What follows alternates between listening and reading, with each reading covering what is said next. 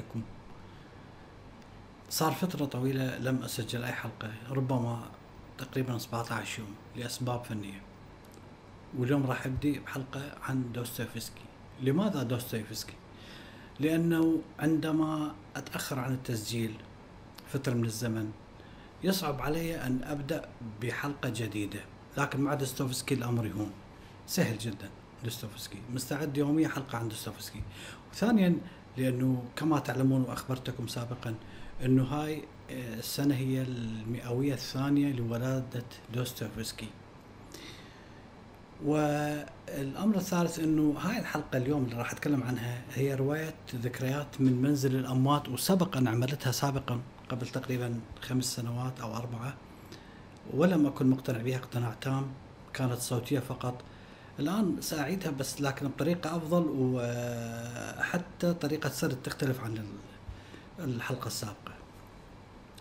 بالبداية نعرف إنه دوستويفسكي كان منتمي إلى جماعة إرهابية ضد نظام الحكم. فتم إلقاء القبض عليه بتهمة قراءة كتب والترويج لمنشورات وكتب وأعمال محظورة والمساعدة في نشرها وتعميمها. بالنتيجة راح يقضي دوستويفسكي عقوبة أربع سنوات في سيبيريا مقيد اليدين والرجلين حتى يوم إطلاق سراحه. هاي التجربة المريرة اللي عاشها دوستويفسكي راح تأثر عليه نفسيا وعقليا وبالتالي راح يأرخها في روايته الرائعة ذكريات من منزل الأموات. بالبداية تم الحكم على دوستويفسكي بالإعدام وفي يو في ساعة أو في اللحظة اللي يتم بها إعدام دوستويفسكي في اللحظة الأخيرة صدر أمر من الإمبراطور تخفيف الحكم من الإعدام إلى سجن أربع سنوات مع الأشغال الشاقة في سيبيريا. هاي التجربة راح تترك أثرها في نفسية وعقلية دوستويفسكي إلى آخر يوم بحياته وحتى في أعماله. في الأبلة في الأخوة كرامازوف في مذلون مهانون. حتى في رسالة يكتب أحد الرسائل لم يتبقى لي أكثر من دقيقة لأعيش. أما في رواية الأبلة فيقول أن أفظع جزء من العقوبة ليس الألم الجسدي ولكن اليقين الأكيد أنه في غضون ساعة ثم بعد نصف ساعة ثم بعد عشر دقائق يجب أن تترك روحك جسدك ولن تكون إنسانا بعد الآن.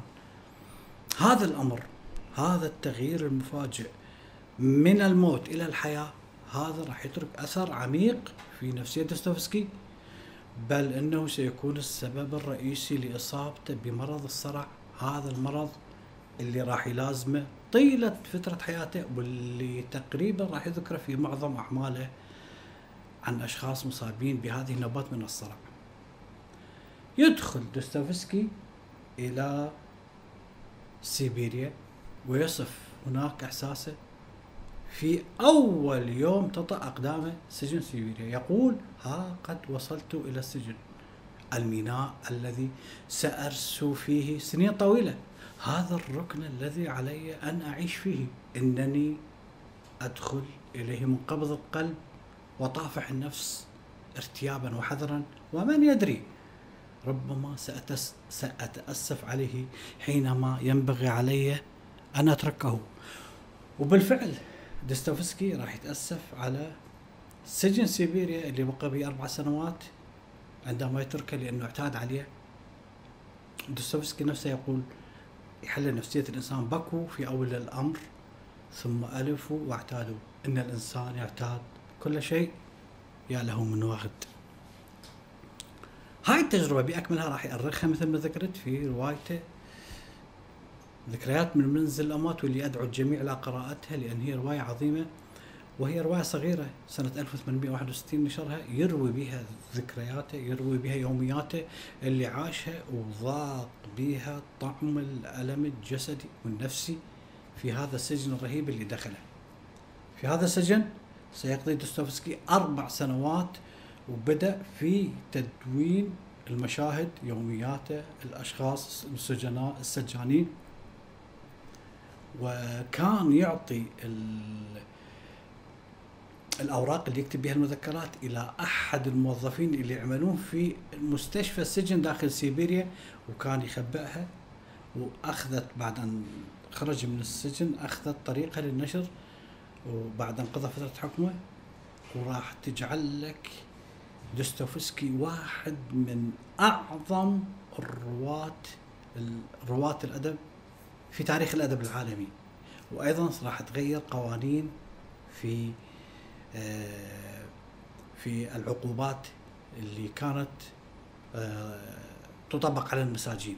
يذكر في أحد رسائله طالما باركت القدر الذي وهب لي أن أعاني هذه التجربة لقد كانت السنين الاربعه التي قضيتها في السجن كان لها فضلا كبيرا علي.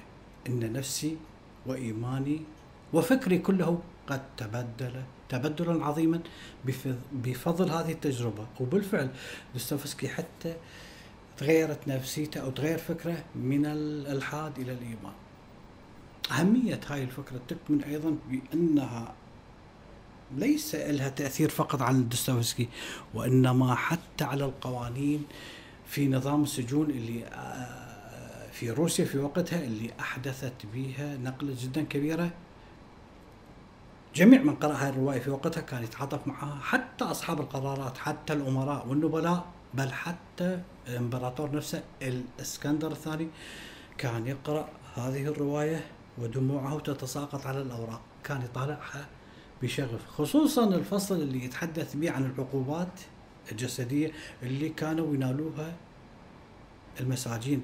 من حلاقة شعر من جلد من فلقة من سكب عليهم الماء البارد كل هذه العقوبات فتم بأمر من الإمبراطور إصدار قانون إلغاء العقوبات الجسدية والفضل يعود إلى دوستويفسكي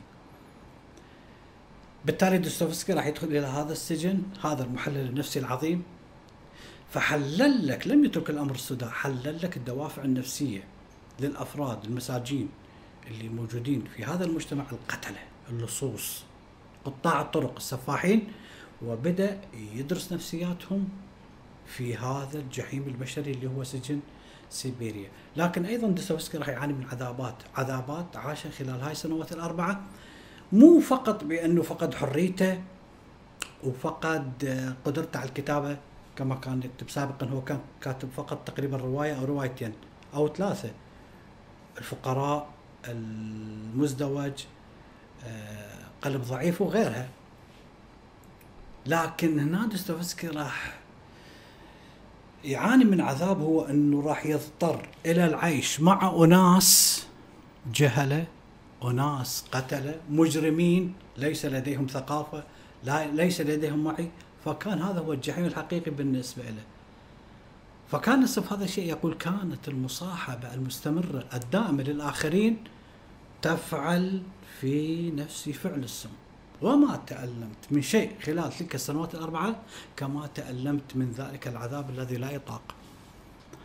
إحنا نعرف كل زين إنه دوستويفسكي كان من طبقة النبلاء. وبالتالي هاي الطبقة غير محبوبة من عامة الشعب. تخيل المساجين كيف راح يعاملوه.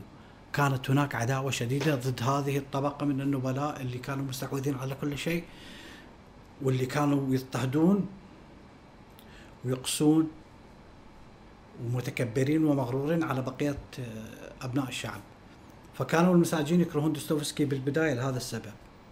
مع ذلك عذاب دوستويفسكي راح يزداد لأنه حتى النبلاء المسجونين داخل السجن لا وهم كانوا قلة لم يكن دوستويفسكي يشعر نحوهم بأي مشاعر وكان يعني يتحاشاهم ولم يجذب لهم أي شيء. وهذا بالتالي سيجعل من دوستويفسكي يعيش حالة من الانعزال والانطواء على ذاته ازدادت من الجحيم اللي كان يعيش به خلال هاي السنوات الأربعة. بدأ دوستويفسكي خلال فترة السجن بتحليل نفسية هؤلاء المساجين بدأ يحلل سلوك المجرم اللي ارتكب جرائم. بدأ يسأل عن جدوى السجون وواقعيتها والفائدة من عقوباتها. اتسمت هاي الدراسة خلال كل هاي الرواية بالعمق والتحليل. فكان يتحدث عن ويسال يقول قد يقتل الإنسان من أجل شيء تافه ايا كان هذا الشيء التافه وأيضا قد يقتل الإنسان مضطر دفاعا عن نفسه. قد يقتل رجل فاسق يريد يعتدي على زوجته أو قتل ابنه وكذا. كيف يمكن أن نساوي ونضعهم كلاهما في جرم واحد وعقوبة واحدة؟ يعني حسب القوانين اللي كانت بروسيا وقتها. فبدأ ديستوفسكي يطرح هذا السؤال الأخلاقي والقانوني من خلال روايته بدأ يتحدث عن العقوبات المفروضة في جرائم متماثلة. كيف كلاهما يذهبون إلى سيبيريا ويقضون نفس العقوبة؟ بدأ يسأل عن مدى, مدى واقعية تلك القوانين وملامستها للعدالة وروح القانون. راح يتعرف بالسجن على شخصيات من المجرمين أفظاظ أغلاظ لا يعرفون الخجل ولا الندم أناس فجر مستهترين. ولا توجد عندهم أي وازع أخلاقي ولا ضمير عندهم أبدا بل أنه بعضهم هو حسب دوستويفسكي ممكن أن يعتبر تجسيد للشر المطلق. من ضمنهم شخص أورلوف وهذا كان قاطع طريق يتحدث عنه. دوستويفسكي هذا كان يقتل الصغار والشيوخ الكبار بدم بارد وهدوء وكان يتميز عنده إرادة عظيمة بحيث أي عقوبة جسدية يطبقوها عليه بالسجن ما تأثر به أبدا. مهما كان هذه العقوبة يبدأ يتحملها ولا يعير لها أي أهمية. مثل شخص اسمه غازين تتري هذا مصيبته كان ضخم جدا يسميه بالعنكبوت الضخم. كان هذا الشخص يقتل الأطفال يذبحهم يذبح الأطفال. بعد أن ساعات وساعات يبدأ يروعهم إنه سأذبحكم سأقطعكم كذا من أجل أن يشفي نفس المريضة. هذا أيضا شخصية تعرف عنها دوستويفسكي وهو بالسجن.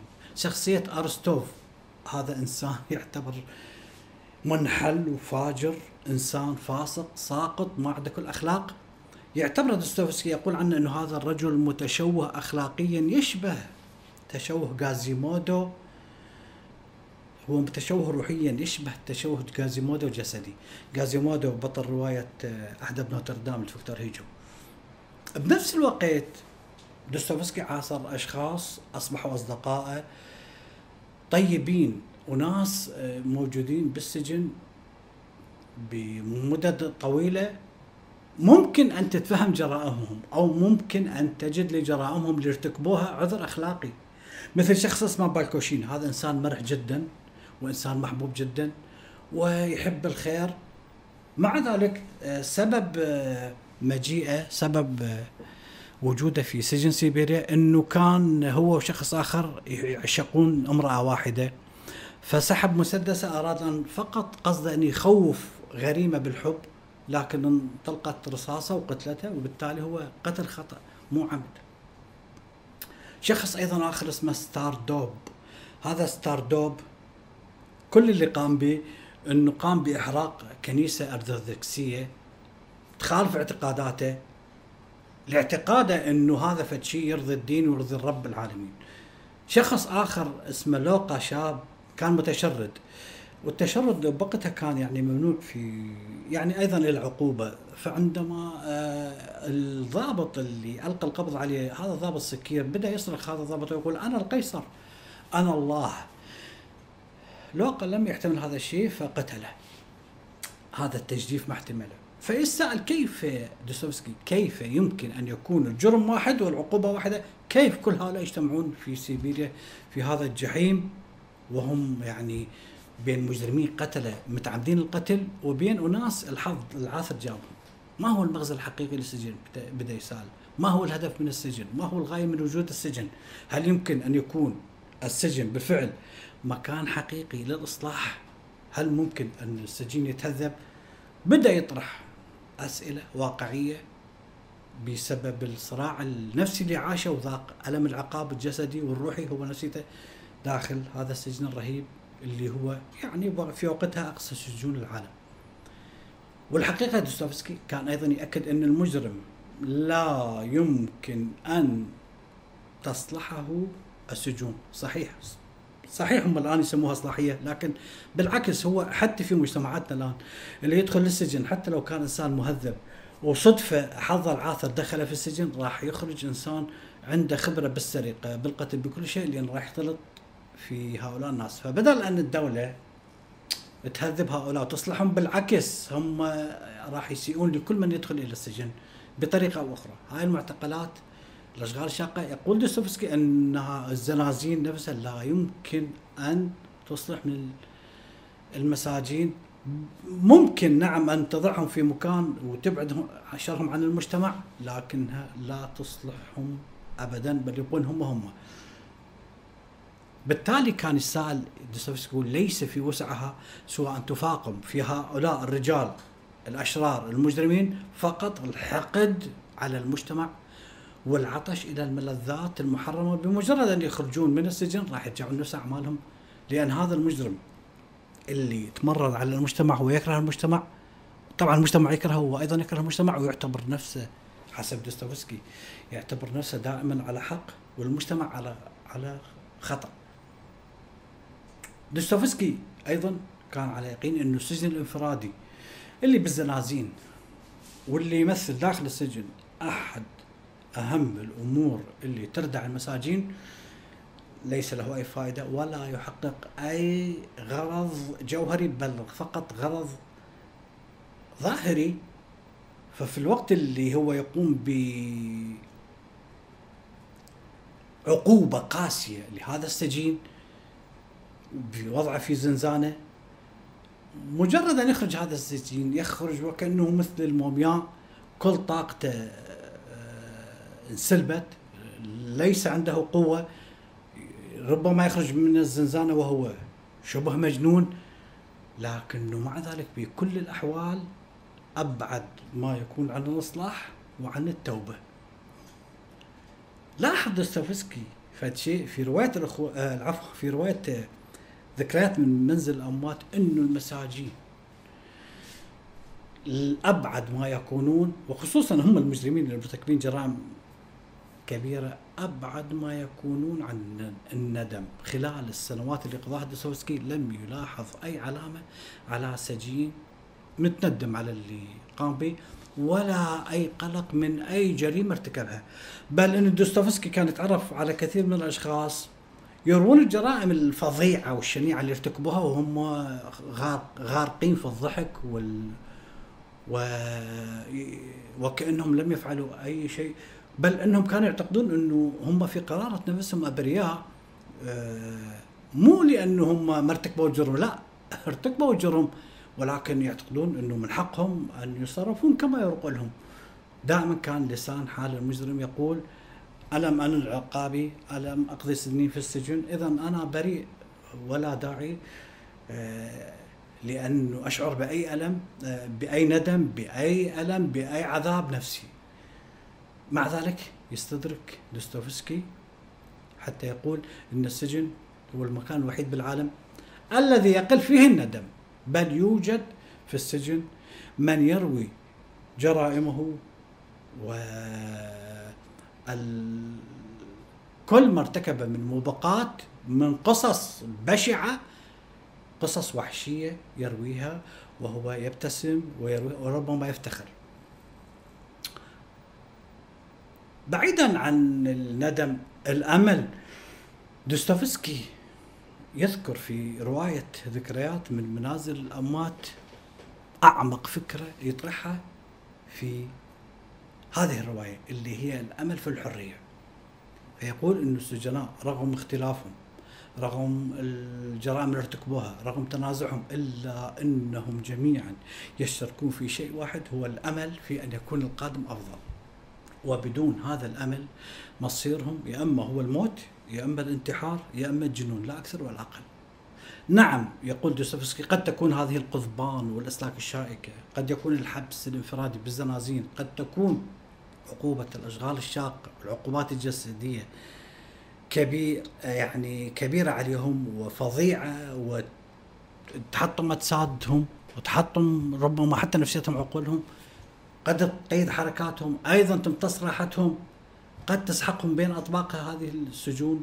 لكن مع ذلك لم تتمكن هذه السجون أن تسلبهم خيالهم. لم تتمكن أن تسلبهم ذكرياتهم.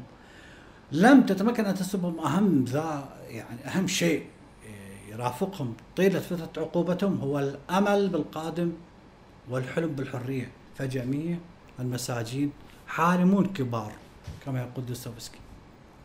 يقول دوستويفسكي عن الحرية بانها الحلم الذي يولد مع كل من يدخل إلى منزل الأموات. هذا الحلم بالحرية يبدأ يتغذى ويكبر ويكبر من آلامهم من عذاباتهم من أجسادهم المنهكة منذ اليوم الأول اللي يدخلون به إلى سجن سيبيريا. بالرغم من أنه مدة سجن أحدهم قد تصل إلى 30 أو 20 سنة أو أكثر لكن مع ذلك يبقى يحلم بالحرية حتى لو يفقد صحته حتى لو يفقد قوته. مع ذلك يبقى دائما مشبث هذا السجين بأمل الحرية. مهما طال هذا الأمل فإنه يرى هذا الأمل قريب. فيتحدث في هذه الرواية عن آه قصص واقعية لأشخاص عاشوا هذا الأمل فهؤلاء السجناء اللي شاهدهم دوستويفسكي وتعرف عليهم بيوم عينه شاهدهم مقيدين بالسلاسل. هاي السلاسل يبلغ طولها تقريبا مترين قيدهم بالحائط تربطهم بالجدار لمدة قد تصل 15 سنة أو 20 سنة يعني هم يخرجون يقضون أعمال شقة ومع ذلك عندما يرجعون إلى الحائط وبال مع ذلك هم يعيشون مع هذه الأغلال اللي يبلغ طولها مترين وتربطهم بالحائط يعيشون. ياكلون يشربون ويتبادلون الحديث مع بعضهم وهم مع هذه الأغلال يعيشون اللي تربطهم بالحائط ولكنهم مع ذلك هؤلاء التعساء كلهم يتصرفون بطريقة تكاد تكون مثالية وكأن كل واحد منهم يبدو سعيدا وينتظر الخلاص بأن يخرج من حريته لكن الخلاص من ماذا؟ دستوفسكي يقول ليس الخلاص إنه يطلق سراحه لا الخلاص من هذه السلاسل اللي تربطهم مترين بالحائط. فقط هذا كل أمنيته. كل أمنيته أن يترك الزنزانة وأن يخرج إلى فناء السجن. هذا كل شيء. فمؤكد إنه لا يوجد أحد يسمح له بالخروج من سيبيريا بل إنه حتى لو انتهت فترة حكمه بعضهم يبقى في فناء السجن. مع ذلك يعيشون سنوات طويلة. على فكرة الخلاص فقط من هذه الأغلال والخروج للفناء لا أكثر ولا أقل يتساءل دوستويفسكي يقول لولا فكرة الأمل هل يستطيع هذا السجين المربوط مترين إلى الحائط عشرين سنة أو خمسة عشر سنة أو عشر سنوات هل يستطيع أن يبقى حيا دون أن يموت أو يجن أو ينتحر هل يستطيع مقاومة ذلك؟ مات دوستويفسكي سنة 1881 تقريبا عمره 59 سنة بنزيف في الرئة. وترك وصية لمن يرغب في زيارته. الزهور التي ستشتريها عند زيارتك لقبري لا داعي لها ولا داعي لأن تبكي فوق رأسي. اشتري طعاما واعطه لحارس المقبرة. شكرا لكم.